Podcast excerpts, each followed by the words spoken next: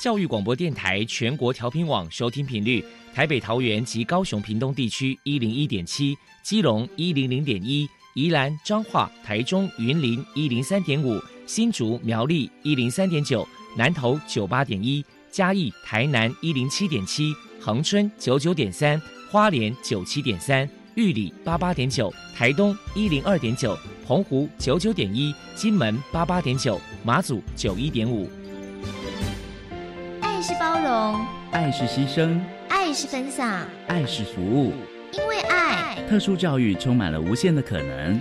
用爱关怀身心障碍同学的未来，用心倾听资赋优异子女的心声。欢迎老师、家长、同学们，大家一起加入特别的爱这个大家庭。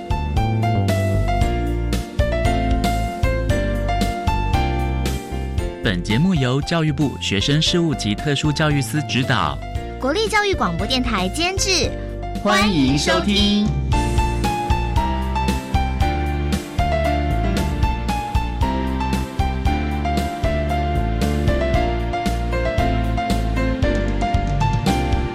因为爱，我们在空中相会，欢迎您再度收听特别的爱，我是小莹。这个节目在每个星期六和星期天的十六点零五分到十七点播出。在今天节目中，将为你安排三个部分。首先，在“爱的小百科”单元里头，波波将为您安排“超级发电机”单元，为您邀请台湾新福利情绪教育推广协会的李小荣老师，为大家来介绍台湾新福利情绪教育推广协会的相关服务，希望提供家长、老师还有同学们可以做参考。另外，今天的主题专访为你安排的是《爱的搜寻引擎》，为你邀请中国文化大学资源教室的辅导老师洪世强洪老师，为大家分享学会疏解的方式，谈高等教育阶段情绪行为障碍学生学习以及辅导支持服务的经验，希望提供家长、老师还有同学们可以做参考。节目最后为您安排的是“爱的加油站”，为您邀请获得一百零八年度教育部优良特殊教育人员荣耀的台北市立丹国民小学资源班的老师，也是台北市东区特教资源中心情绪行为专业支援教师姚慧欣姚老师，为大家加油打气了。好，那么开始为您进行今天特别的爱第一部分，由波波为大家安排超级发电机单元，超级发电机。亲爱的家长朋友，您知道有哪些地方可以整合孩子该享有的权利与资源吗？无论你在哪里，快到发电机的保护网里。特殊教育网网相连，紧紧照顾你，一同关心身心障碍孩子的成长。Hello，大家好，我是 Bobo。今天的超级发电机，我们特别邀请到。台湾新福里情绪教育推广协会的专业讲师李小荣老师，李老师呢本身是一名临床心理师，我们今天特别邀请到他来跟大家介绍一下协会的相关服务。首先，我们先请李老师来介绍一下台湾新福里情绪教育推广协会的创立背景。为了强化孩子的 EQ 教育，还有我们会关怀儿童跟青少年的成长。其实，在最早期的时候，是由社团法人台北市八头旅人协会，他们从一九九六年开始，当时在台北市的北投区有连续四年举办了春风少年自信营这样的一个活动。到了二零零一年，与台北市的北投文化国小。他们帮所有的应届毕业生来举办一个青春向前行的活动。那这个活动在当时获得了非常多的孩子、家长以及学校这边的肯定。所以在二零零二年呢，后续又办理了 EQ 教育种子志工培训课程，带领了一大群的 EQ 志工哈。我们跟大台北地区总共有十多所的国民小学合作。开始进入校园，提供小朋友的一个 EQ 教育的服务。那因为在这样的一个基础之下，我们后来发觉，哇，全国有好多学校有类似的一个需求，所以呢，台湾新福里情绪教育推广协会就在二零一三年九月八日就正式成立。那我们希望能够结合更多的力量，能够大家一起携手努力，让孩子的一个 EQ 教育可以成为普及化的社会教育。那由于这一整套的 EQ 教育课程的设计啦、规划的作者，他们学有专长哦，都是心理教育背景的专业人员，然后也有很多的热心的志工能够投入这样的服务行列，所以我们这一系列的 EQ 课程成效非常受到欢迎。从二零零四年开始到现在，我们统计到一百零七学年度截止，我们已经服务的学童总人数已经超过了五十三万人次了。接下来，我们就请李老师来谈一谈台湾新福里情绪教育推广协会的服务对象，还有服务项目包含了哪一些？台湾新福里情绪教育推广协会最主要的服务对象是国小的家长、学生跟老师。那我们目前最主要的服务项目有包括几个大方向哈。第一个，首先我们会研发许多的情绪教育课程跟教材。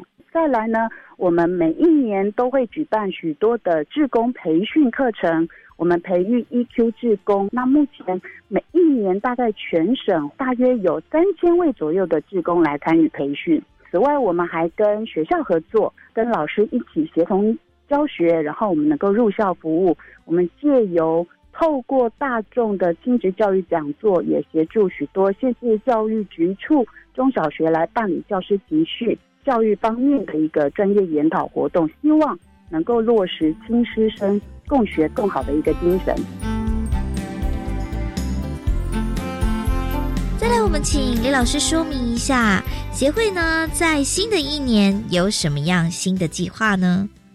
学会目前有两个大方向，会希望能够在二零二零年能够落实哈。首先就是教案研发的部分，因为协会过去已经有研发中高年级的教案，我们总共有六册，但是因应一百零八课纲一零八课纲哈，它特别强调自发互动共好的这样的一个核心的理念，然后还有很多合作推动 EQ 教育学校的需求，所以协会目前正在研发低年级的教案。那很幸运的是，小一上学期的教案已经出版了。那我们预计在二零二零年呢，低年级总共四册的教案能够全部完成，到时候就是可以把整个国小一到六年级全套的 EQ 课程都能够完备的准备好，这是第一个我们希望能够达成的目标。第二个部分是我们希望在小朋友的这个 EQ 教育上面能够做更好的一个深耕以及扩展。在现有的基础上面呢，我们希望能够建立更方便、更实用的一个交流的平台。另外，我们也希望能够经营对 EQ 教育高度认同的教师社群，哈，协助教师提供一些相关的情绪教育辅导职能，然后有助于他们班级经营管理。那另外，我们也希望能够落实校园 EQ 教育，然后希望能够把亲师生共学的模式做一个更好的一个推展。跟学校合作，能够推动高 EQ 的校园。新福里一直都有在招募 EQ 教育的志工，如果民众想要加入成为志工，我们请林老师来谈一谈报名的方式，还有受训的内容有哪一些呢？我们非常欢迎哈，有兴趣的民众能够加入新福里来成为 EQ 教育的志工。要参与协会主办的 EQ 教育志工培训的话，我们的报名办法以及课程内容，每一年的寒暑假都会公布在协会的官网。事实上呢，我们的志工的培训课程都会邀请专业人员、学者、专家来做一个规划跟设计。那培训的过程当中，会用许多的演练啦，还有一些理论的介绍啦，甚至是教材活动的一个体验跟观摩学习等方式，来加深大家对于 EQ 教育的学习。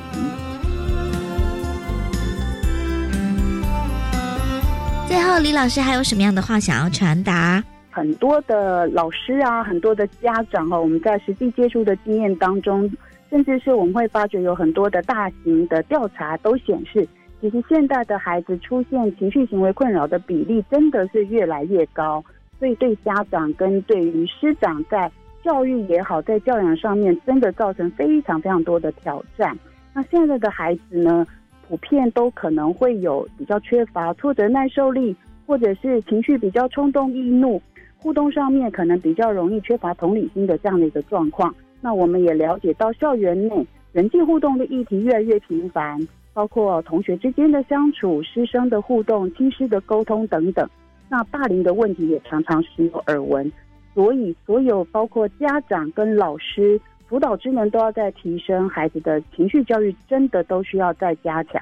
那我们也知道，其实对孩子来说，从小到大要学习的内容真的是非常非常的多，但是我们很希望能够教给孩子一生致用，让他们在未来能够拥有幸福快乐的一些关键的核心能力。那幸福的关键到底在哪里呢？其实幸福的关键是在 EQ，好，在情绪教育的部分。那 EQ 的提升有赖从小提供给孩子一个适当的情绪教养。那在很多近年来的国际研究团队，还有国际组织都甚至进一步的指出，未来的公民哦，社交情绪能力是国家的一个竞争力。换句话说，这是国家未来非常非常重要的资产。那我们很期待有更多的人呢，能够重视跟参与孩子的情绪教育。一起来共同守护现在孩子的发展以及他们未来的幸福。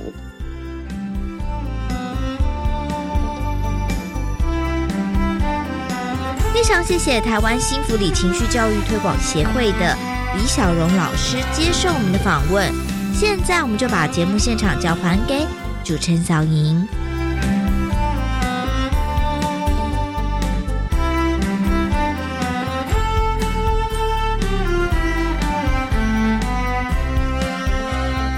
谢谢台湾新福里情绪教育推广协会的李小荣老师以及波波为大家提供了资讯，希望提供大家可以做个参考了。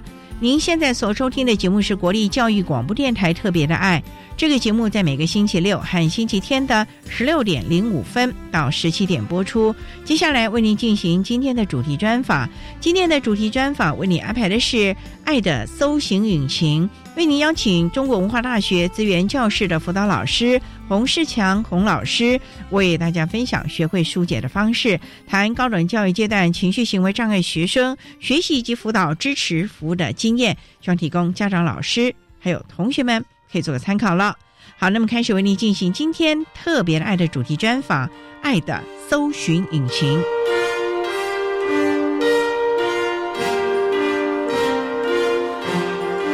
爱的搜寻引擎。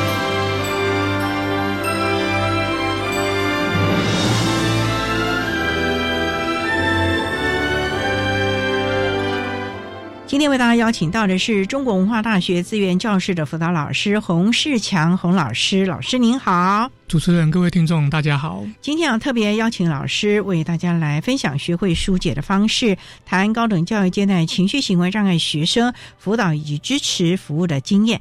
那首先要先请洪老师为大家介绍，中国文化大学是在阳明山上嘛？对，我们是在阳明山，就是国家公园上面。哦，那这个风景非常好了，风景还不错。哦，对，风大雨也大这样子。风大雨也大，怎么说呢？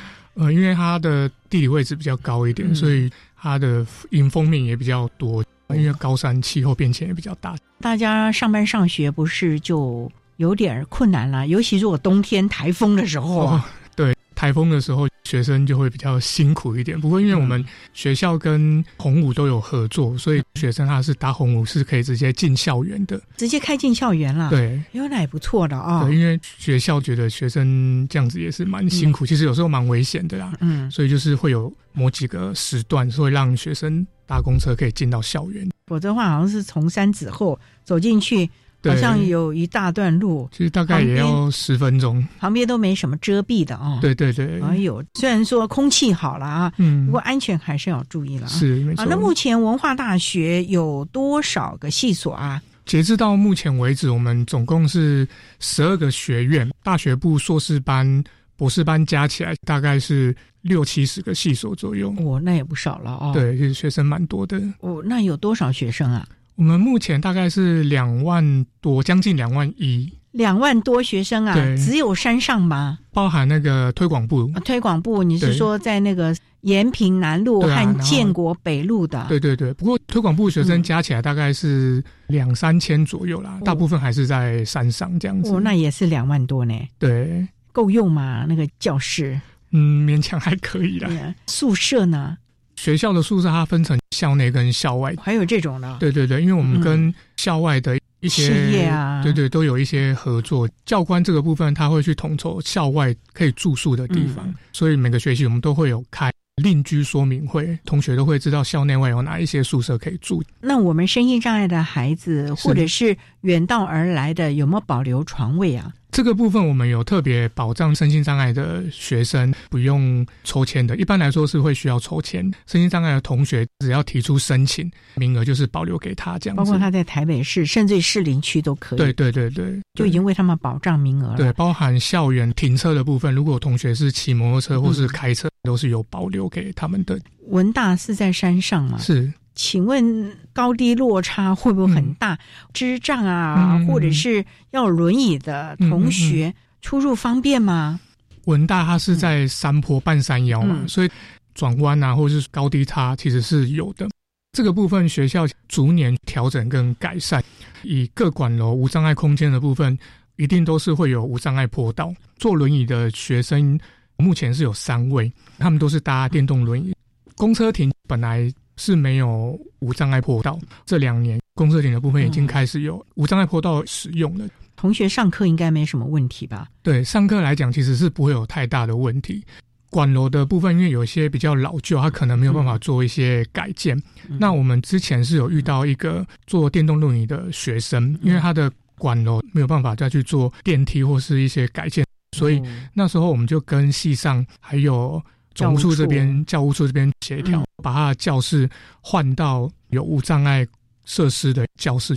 总是要考量到孩子的受教权嘛？对对对，没错，这个是非常重要的啊。好，我们稍后再请中国文化大学资源教室的辅导老师洪世强洪老师，再为大家分享学会疏解的方式，谈高等教育阶段情绪行为障碍学生辅导以及支持服务的相关经验。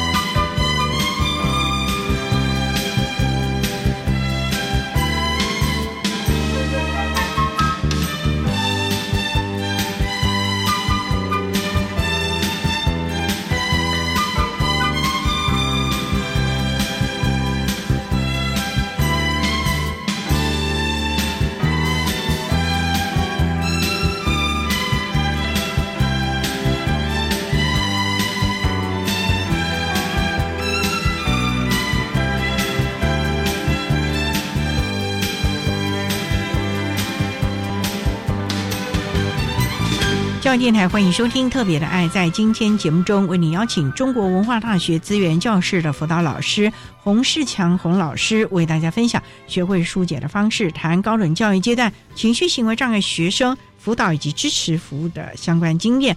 那刚才老师提到了啊，目前有两万多的孩子，那我们的特教生有多少啊？今年以最新统计，大概是一百九十多位，七位左右。情障的孩子呢？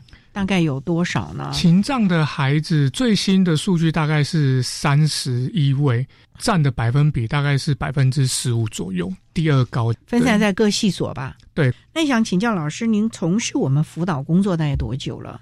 如果是在资源教室来算的话，大概四五年左右。您本身是修辅导的吗？对，新辅所毕业。哦，那怎么会想要到教育体系呢？实习的时候刚好是在文化大学，我从大学到研究所都是在文化大学念的，也是母校刚好母校给我这个机会可以回馈。这也是校友在服务校友，会不会也觉得如鱼得水、游刃有余呢？因为起码学校整个环境，不管是我们讲的硬体啊、软体啊，是你应该都算熟悉了吧？对，就是比较熟悉，可以为校友或是说学生做完整的介绍。资源教室现在有几位老师啊？目前我们就是依照教育部的规定，因为学生人数比的关系，我们就是聘满五位辅导老师。你们是怎么来分配辅导的孩子？是用学院呢，还是障碍类别呢？我们每个老师手上都会有各个障碍类别，嗯，因为这样的话，第一个是老师的负担压力也比较不会这么大。比如说，我可能一个人，我可能要管三十几个情绪障碍的学生，那位老师可能会压力太大，所以我们比较用是打散的方式去分散。这样的话，有一个好处是说，当我手上有一个情障的孩子，他可能有一些问题或状况的时候，那我们五位老师因为都有接触过情障的孩子，所以我们就可以适时马上就开会讨论了。对对对，哦，这样也蛮不错的啊。是。那目前我们情障的孩子啊，大概会读哪一些科系？其实它的分布蛮广的，几乎在每一个院系里面都会有。那他们会常到资源教室吗？比较不一定，通常都是我们把他们抓来比较多啦。啊，抓来 要用“抓”这个字眼。对对对，就是我们通常都是会，比如说有一些活动啊，然后有一些事情，或是我们定时跟他们做追踪关怀的时候，我们会去邀请他来支援教室。来的比例可能大概可能不没有到一半。哦，对，因为有些孩子其实他蛮怕被标签化的，所以他就会不是这么愿意想要来支援教室。那有相关的转衔，你们手上有他的资料吗？有转衔的资料一定都会有。就是他虽然没有来支援教室参加活动，或是主动来，但是我们还是会做主动追踪的动作。那会把他的资料告诉系上吗？一般来说，我们是尊重学生的意愿。嗯，因为像他们一入学的时候，我们会针对他的账别开 ISP 的会议嘛。那在会议上就会跟他确定，你愿不愿意让系上的老师或是。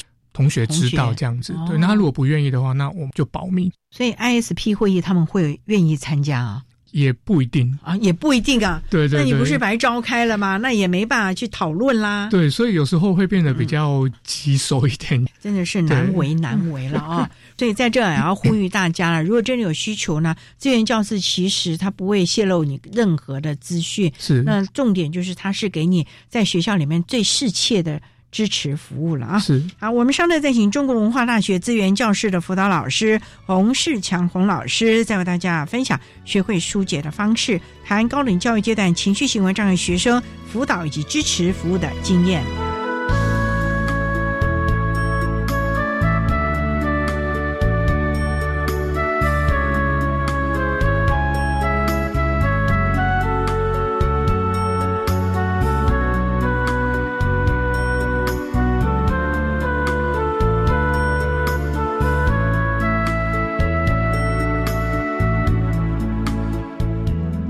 各位听众，大家好，我是国立东华大学特殊教育学系的主任林坤灿。针对情绪障碍学生的教育教学策略跟重点，在这边呢，呼吁我们学校的老师跟家长。今天在国民中小学当中，普通班内的，也就是融合教育情境下的情绪障碍的学生越来越多。碰到的问题也越来越多样，那我们要特别强调哈，过去我们在学生都要给他一个个别化教育计划，那目前呢，这些因情绪跟行为问题所产生的行为功能介入方案，也正纳入在 IEP 当中，所以 IEP 要推动，我想啊，行为功能介入方案更需要推动。我们希望啊，在未来不仅孩子能够在学校学习的好，也让他的行为问题。降到最低，这是我们大家共同的期盼。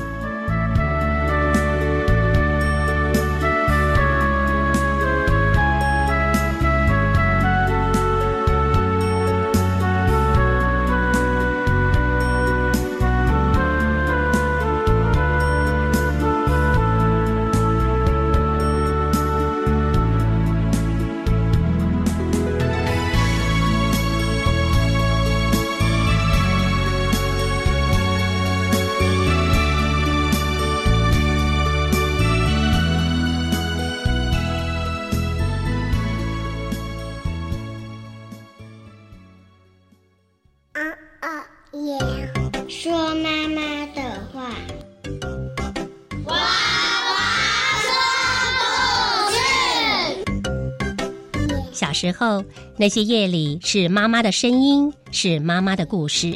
孩子长大了，妈妈的故事让他们说给你听。说妈妈的话，娃娃说故事，就在教育电台 Channel Plus。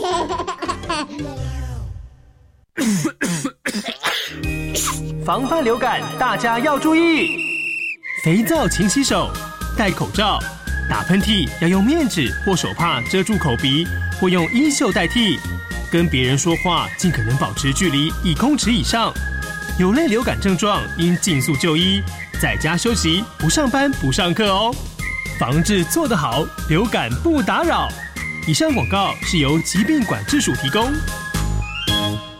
姐姐，我们老师说要多吃含纤维的食物。你在外面吃饭要注意有没有纤维哦。啊，为什么要吃纤维食物？因为纤维除了可增加饱足感，作为体重控制好帮手之外，也可以帮助排便，作为肠道的清洁工，降低罹患肠道疾病和慢性病的风险。好好好，我会记住老妹的叮咛。我去宿舍喽。以上广告是由教育部提供。管那么的水，落嘎西木啊！大家好，我们是欧开合唱团。您现在收听的是教育电台。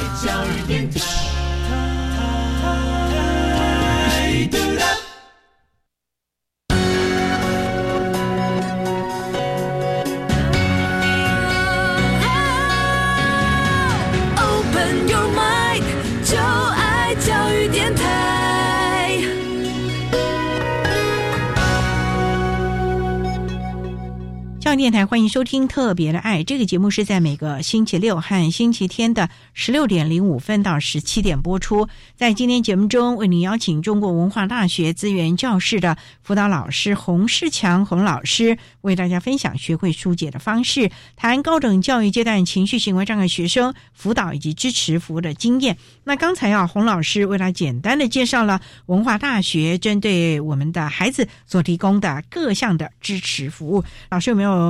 一些的经验呢，跟大家来分享跟孩子互动的心得啊，或者是一些感想呢。我可以举几个例子跟大家做一些分享。首先是小池，简单介绍一下他的概况。他原本是就读推广部，后来转到了校本部。他在推广部我们就有接触了，一直到了校本部，状况就稍微多了一点，因为他是属于视觉失调。他会有一些幻觉、幻听等等，除了影响到他的学习之外，那也影响到老师上课的一些情形。那人际关系也会有点状况。呃，他人际关系原则上他没有什么同才，因为大家觉得他很怪，所以他也算是蛮常来资源教室这边的。那他愿不愿意公开他的状况呢？愿不愿意公开这件事情对他来讲没有太大的意义，因为他根本就。搞不太清楚他自己的一些状况，虽然说我们在跟他询问的时候，他都觉得可以嘛。那我们也有跟家长确认过是 OK 的。其实说实在的，即便他不公开，大家很容易从他的外在行为去知道他其实是有一些状况的。那班上同学 怎么样呢？班上同学就是敬而远之啊。比如说他分组的时候，一定是找不到组别的。哎呦，那怎么办？那他的作业报告都没办法交。这个部分老师有没有做一些协助啊？任何老师，这个一定就得要开，无论是 ISP 或是个案会议。后来就是老师有做了一些通融的方法，比如说老师额外给的一些作业跟报告，可能就不是跟着班上的同学教一样，个别了。对对对对对，我我觉得这个孩子也蛮特别的，因为他后来他还有念硕班，哇，他大学有毕业，后来还有念硕班，功课如何？他的成绩其实就是中下，过程里面当然我们提供了他陪读的服务嘛，那还有课后辅导的服务哦。等等这些，其实都有在课业上去协助他。不过他后来念硕班，他虽然课修完了，因为他有这些特教资源进去，他可以修完课。可是论文的部分就真的比较没有办法说文的还是理工，他是商学院的，那是很麻烦。气管所的这个部分就没有办法依靠特教资源，因为我们没有办法帮他写帮他写论文。老师的部分，我觉得算是很帮忙，因为他也有主动跟资源教室这边。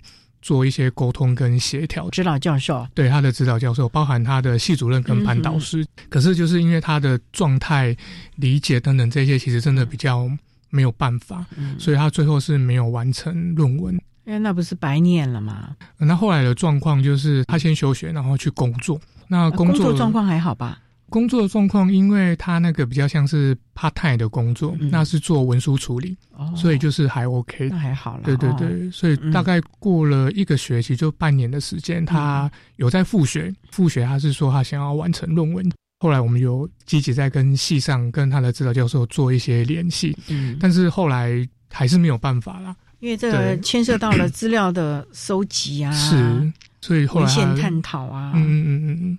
所以就比较没有办法，最后他因为休业年限到了，所以就是退学了。哇，那现在如何了？后续追踪就是他也是做 part time 的工作。家长这一块有没有什么特别的协助，或者是应该是家庭支持系统的部分比较弱一点，因为主要是妈妈是主要照顾者。比如说他要出去，或是说他真的发作了，或是怎么样，真的没办法，也都是直接后送。所谓的后送是就到医院，虽然说他有定期的服用药物跟回诊都有，可是有时候因为他症状的关系，他自己也没有办法控制。那在学校的时候有发作吗？在学校的时候，他比较是属于小发作那一种，就是他可能跑来跟你讲说他看到什么什么什么，或者是说跟你说一些你可能听不懂他在讲什么话，嗯，会有一些。幻觉、幻听的一些情形。至于他就学期间是没有到把他后送到医院的情形。嗯，啊，这其实也难为了他了。嗯，因为这样的情况，我想他自己也不愿意了。那资源教师这边还可以提供什么服务呢？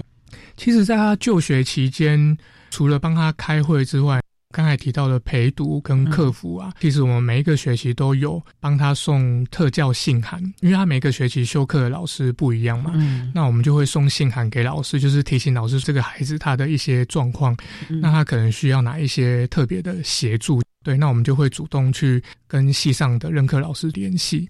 那另外就是个别智商的部分，我们也有跟智商中心这边直接合作，那我们智商心理师，对，我们就直接把他带到。心理师那边，那边，对对对对，那做个别智商。再来就是说，因为资源教师也会办一些团体智商、团体辅导的一些活动，包含可能讲座啊，或是工作坊等等这一些，我们也都是有邀请他来参加。他愿意来，大部分他还算是蛮听话，都会来。只是说可能在参与活动的过程里面，有一些其他支教的学生可能会对他有稍微有一点害怕，因为他可能你会觉得说，哎，他很奇怪。会讲一些奇怪的话，可是那个部分，因为我们事先都会先跟其他的孩子说，那包含在活动进行的过程里面，我们老师其实都是在旁边的，所以其实就是都还好，还好这个孩子在心情上面就还不错了啊，是对，就还可以。嗯，好，我们稍后再请中国文化大学资源教室的辅导老师洪世强洪老师，再为大家分享学会疏解的方式，谈高等教育阶段情绪行为障碍学生辅导以及支持服务的相关经验。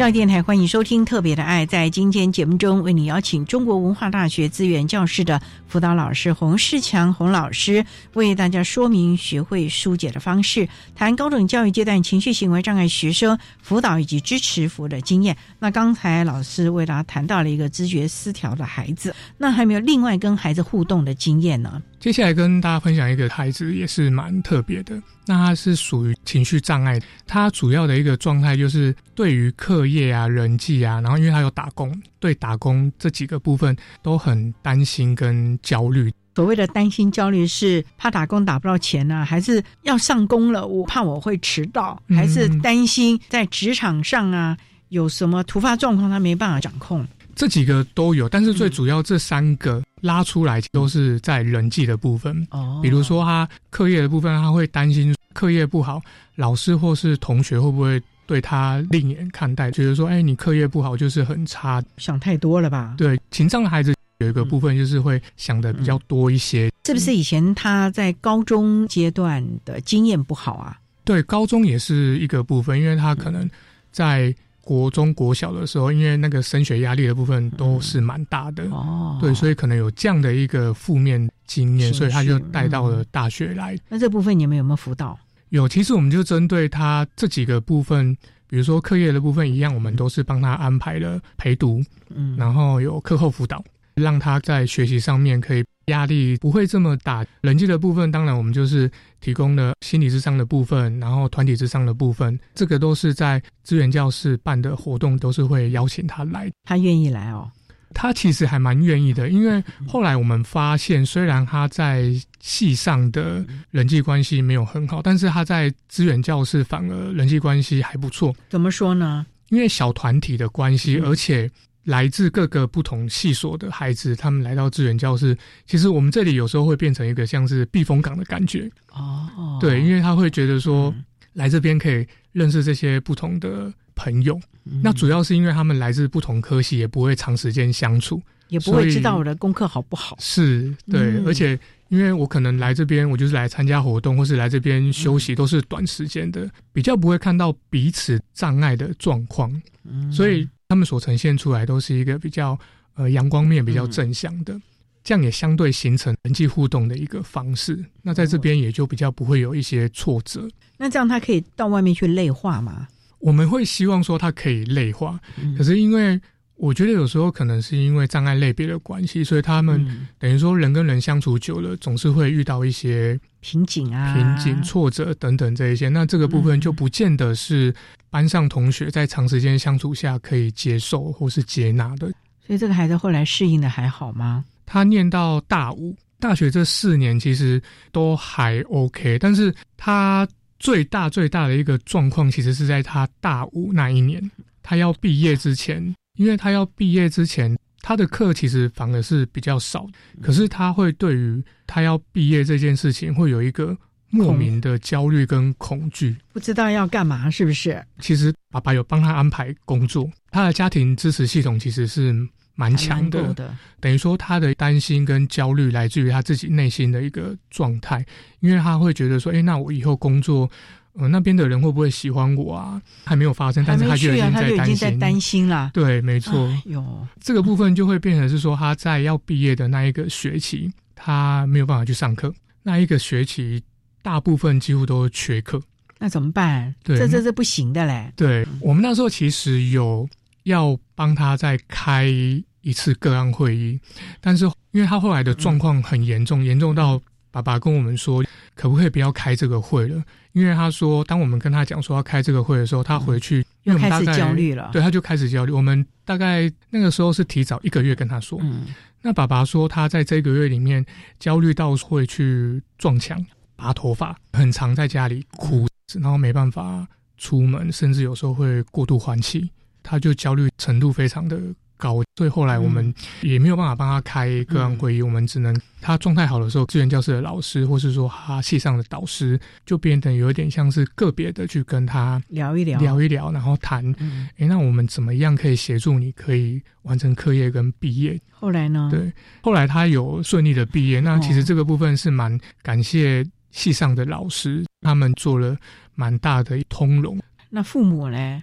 他的家庭支持系统其实是很强的，所以爸爸说了一句话，那我们觉得说这其实给我们资源教室的老师一个很大的鼓舞，那就是说学校资源教室的老师或是老师，你们觉得要怎么做，我们家长完全配合。我觉得这点其实是给我们很大的鼓励，因为家长。非常的信任你们，是。知道你们都是为孩子好，是。只是说可能孩子在现阶段是不太能接受的，嗯，可是看到他在文大的这几年，哎，也看到了孩子的转变，嗯，也能够平安的。毕业这也是蛮不错的，是没错。哦，那这孩子目前呢都在家里吗？嗯，没有，他目前他就是稳定的有工作了。哟，那不会再担心谁对他怎么样了吧？因为没有再接到爸爸的电话，应该是还蛮顺利的。因为他在毕业之前，其实我们有提供这个学生跟爸爸。外面的一些智商辅导的资源，那因为他也固定都是有回诊跟用药，嗯所以那个时候其实我们有特别去跟爸爸说，那这些资源虽然说他离开学校了，但是他还是可以寻求这些资源的协助来支持他，可以在情绪层面不会这么的担心跟焦虑，就是一些所谓的门诊或者是。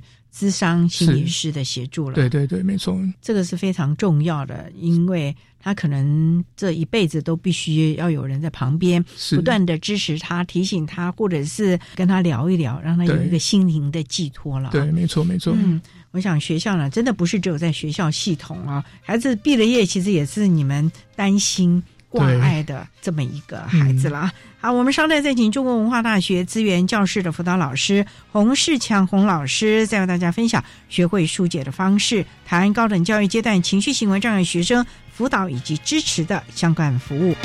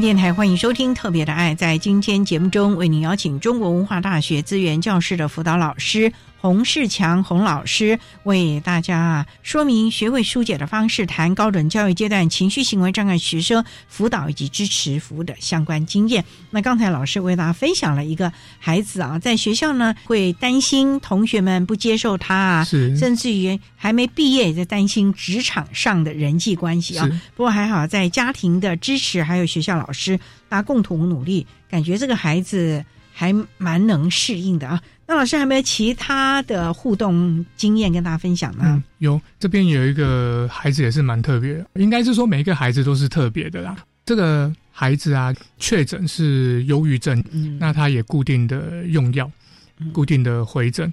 不过他有另外一个比较特别的地方，是他同时也有被确诊边缘性人格。这个部分就等于说他。同时有忧郁症，又有同时边缘性人格，那他的状态比较复杂一点，因为他本身是单亲，然后他有一个小孩啊，小孩是念国中，这么大了，这个学生应该年龄蛮大了哦。对他年纪算是比较大一点。他主要的一些状况，第一个就是因为他单亲的部分，所以他伴随而来的就是经济压力，再来就是课业压力。嗯，因为毕竟有小孩子嘛，得要拨一些心力去照顾小孩，那可是他又得兼顾他自己的课业，所以他等于说蜡烛两头烧。再来就是因为他忧郁症的这个关系，所以直接就影响到他的人际课业的部分。除了刚才说他要照顾小孩之外，也因为他。忧郁症用药的关系，再加上他本身的一些状态，所以他的缺课其实也是蛮严重的。哎呦，那怎么办呢？对，他结果就是有点断断续续的，有来上课没来上课，然后休学、住院等等。那当然，我们就会去关怀他了，关怀他，然后甚至开会，其实也开了蛮多场的。他每一个学期的状态都不太一样。后来我们导入教育部这边这些资源嘛，就是陪读啊。客服啊，个别智商的资源、团体智商的资源，这些基本的资源，主要我们会是做追踪的部分，就会追的比较紧一点。其实我们会有一个担心，是说他忧郁的状况会有一些让他智商的一些行为啊，会这样哦。对对，这个部分因为很明显，因为当他在做个别智商的时候，心理师有发现到，他就有跟我们做一些讨论。所以这个部分我们就抓的比较紧，嗯，对对对。那你也不能连环抠啊，一天到晚找他，他也会觉得很讨厌呐。嗯，对。要有点黏，又不能太黏呐。是，对啊。然后有时候其实是我们找不到他，找不到他，我们会觉得很可怕，会担心。他住校吗？对他住学校，不在宿舍里。对，不在宿舍，也不在教室。对，那有时候我们就会很担心，说，哎，那是不是？怎么了这样子？对，那其实他在住宿的期间还好，因为我们可以跟宿舍辅导员那边做一个合作，就是说，哎，他可能定期的去跟宿舍辅导员报道，或者是我们的宿舍辅导员，甚至是校安中心的教官三步时去看一下他这个部分，其实还好。但是因为他后来住宿好像大一大二的时候，但是他后来他就住外面。而且他又是住山下，对，因为他得要去接送小孩，跟小孩一起住了吗？对，后来他跟小孩一起住，那这个部分无形之中增加了我们很大的压力，因为我们就没有校安中心跟宿舍辅导员可以做一些关怀，等于说我们只能主动的去跟他赖的联系啊，或是说电话的联系。后来呢？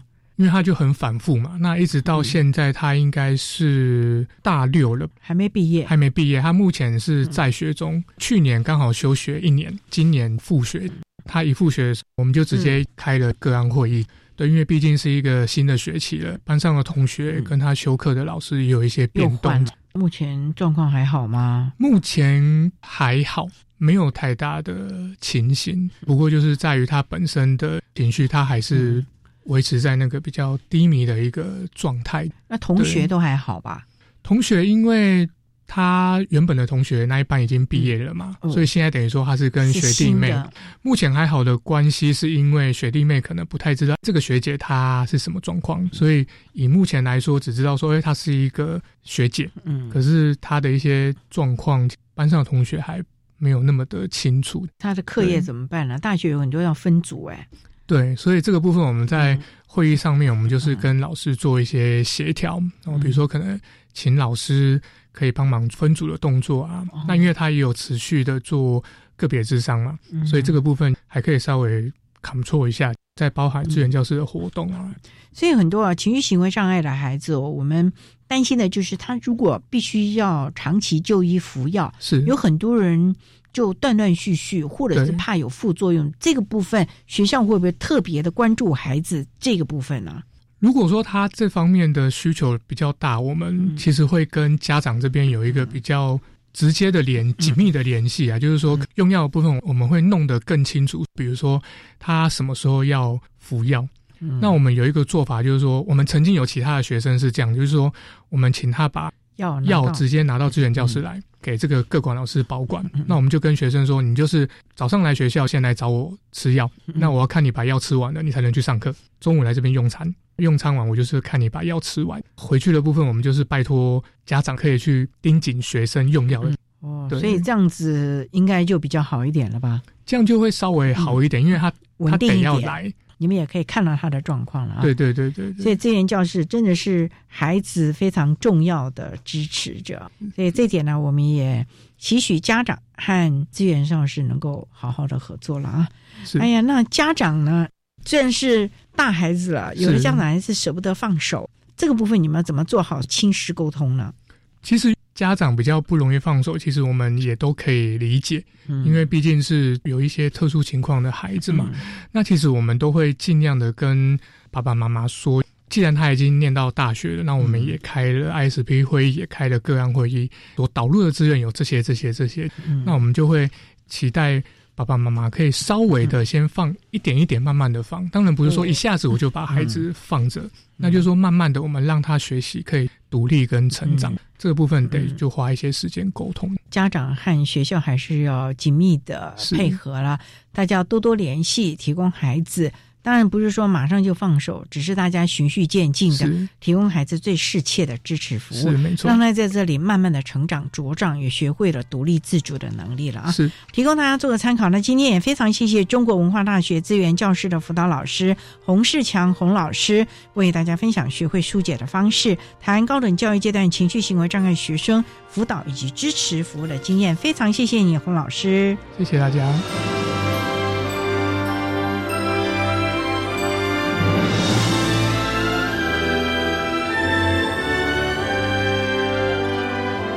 谢谢中国文化大学资源教室的洪世强辅导老师为大家分享了高等教育阶段情绪行为障碍学生学习及辅导支持服务的经验，希望提供家长、老师、同学们可以做个参考了。您现在所收听的节目是国立教育广播电台特别的爱。节目最后为您安排的是“爱的加油站”，为您邀请获得一百零八年度教育部优良特殊教育人员荣耀的台北市立大安国民小学资源班的老师，也是台北市东区特教资源中心情绪行为专业支援教师姚慧欣姚老师，为大家加油打气喽！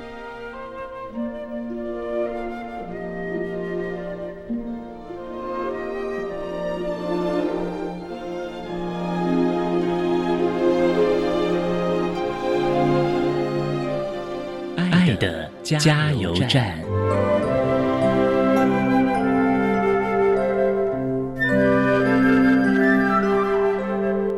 各位听众，大家好，我是一百零八年度教育部优良特殊教育人员，台北市立大安国民小学姚慧欣老师，目前在台北市情绪行为专业支援团队服务，针对特殊学生情绪行为问题处理。正向行为支持可以有效预防行为问题的出现，并增加学生适应的行为。面对有情绪行为困扰的学生，最好的支持辅具就是人。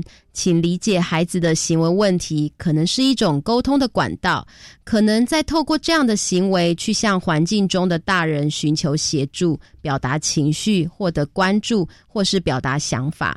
当大人们愿意倾听、听懂孩子所要表达的，就有机会陪伴他们度过情绪的风暴，支持。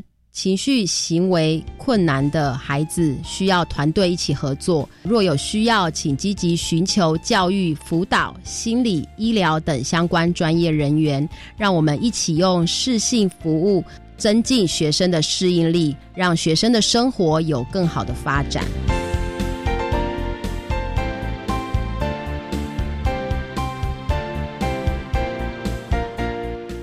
今天节目就为您进行到这了，感谢您的收听。在下个星期节目中，为您邀请教育部爱心楷模厂商新源我的梦中城堡的负责人李涵颖小姐，为大家分享钓鱼的技巧，谈特教生职场技术氛围观念的建立，为您分享国立宜兰特殊教育学校的孩子们在新源我的梦中城堡实习以及就业的相关资讯，希望提供家长老师可以做参考了。